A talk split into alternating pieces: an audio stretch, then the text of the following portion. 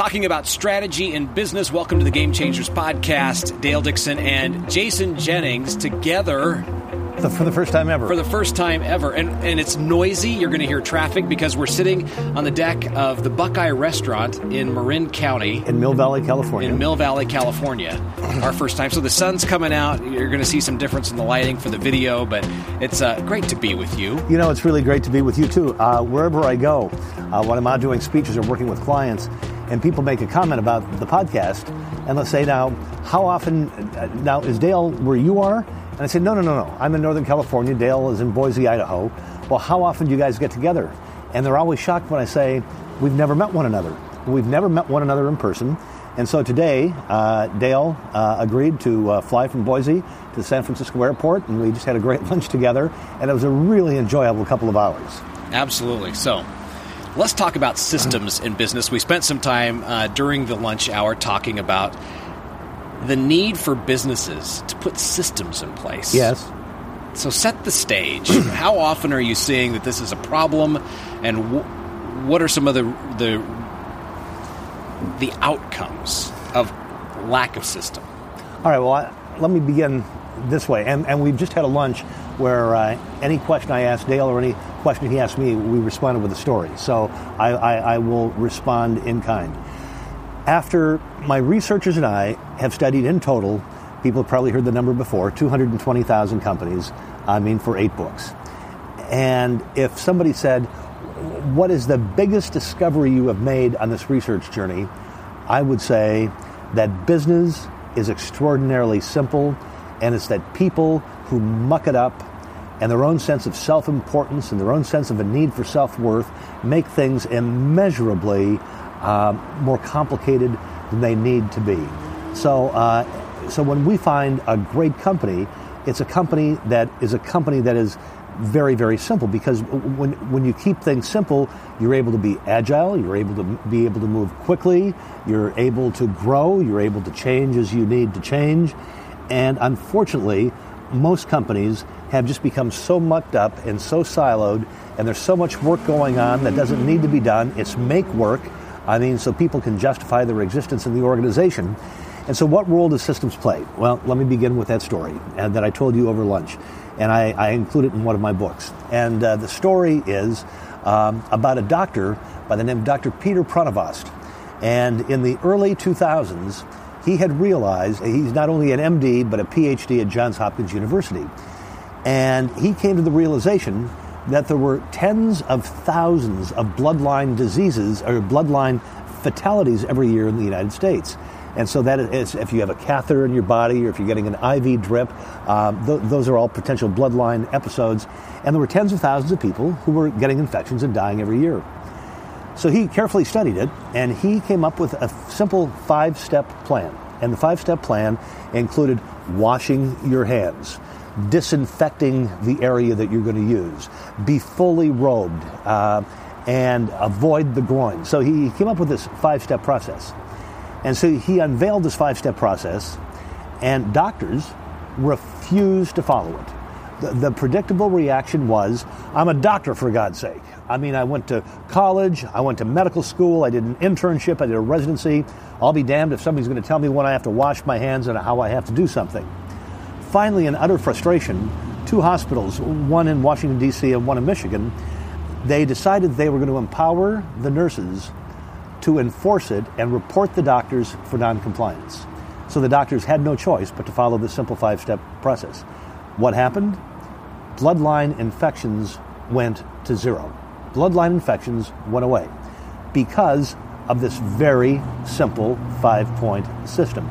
So what a system is, Dale, it's determining the best way to do something. It might be the best way to answer the telephone. It might be the 10 best questions that you need to ask with a potential client when you're meeting them for the first time. It's not just for the factory floor. So it's taking everything and determining, with the people who actually do the work, determining the most efficient and best way to do it for the desired outcome that you want to achieve. So number one, you create the system.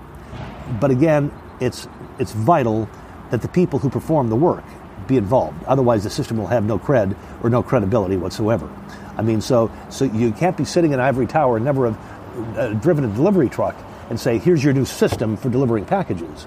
I mean, you have to involve the people who deliver the packages to determine the best way to do it. So once you've created the system, then you have to train everybody on the system, and then you have to demand 100% compliance, or it's not a system.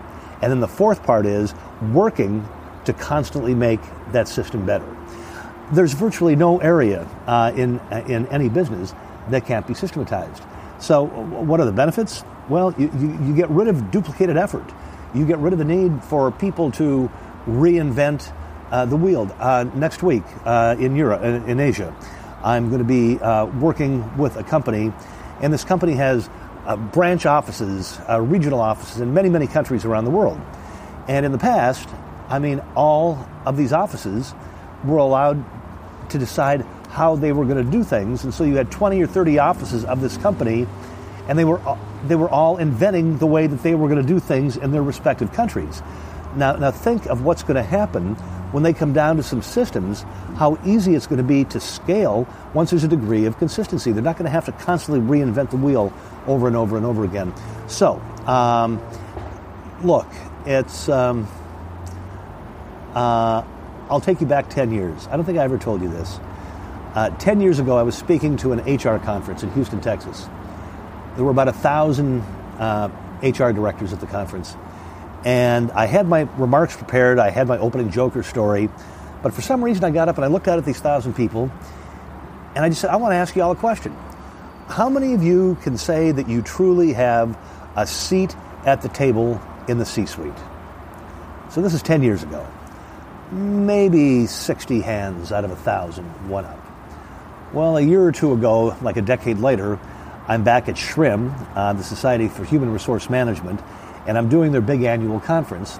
And again, I'm in front of about 1,000 HR directors from really big companies. Everybody would know the names of all of these companies. And I thought, well, wow, I'm going to ask that question again 10 years later. And I said, how many of you in HR can truly say that you have a seat at the table in the C-suite?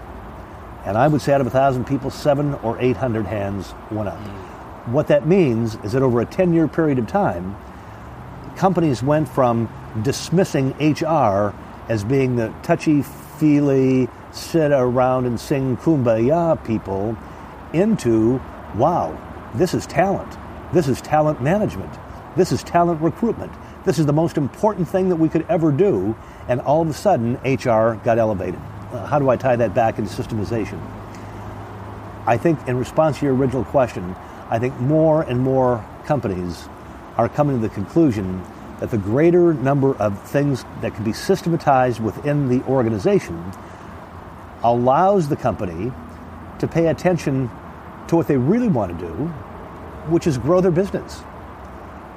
What else could be more fun than growing your business?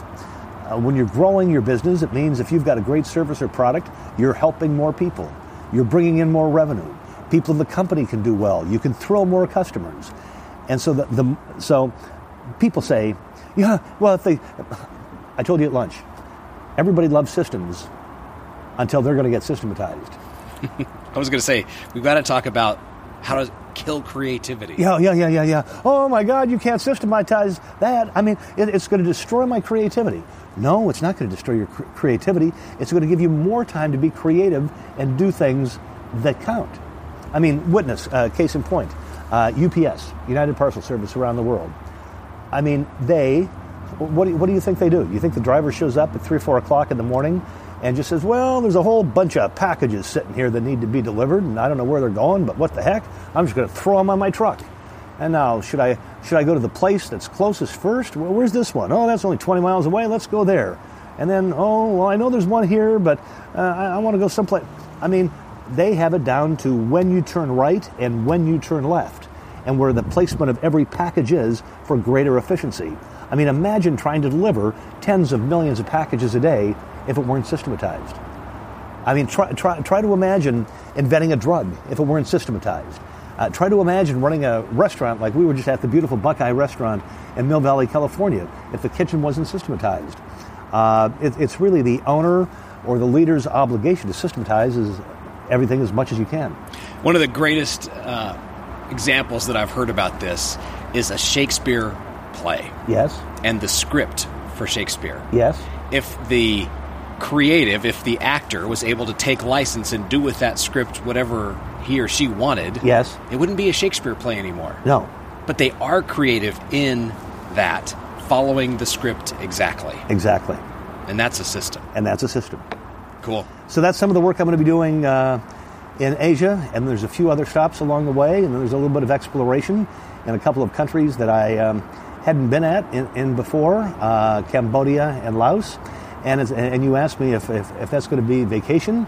Vacation to me implies laying by the pool sipping a chill drink, and I don't know that I've ever done that. So we're just making kind of an information gathering foray into Laos and into Cambodia to see what we can find. So I'm looking forward to the big Asian tour, and in a few of the episodes coming up, we'll report on them. Fantastic. Thanks. This has been great. It's been a great lunch, man. It's been fantastic.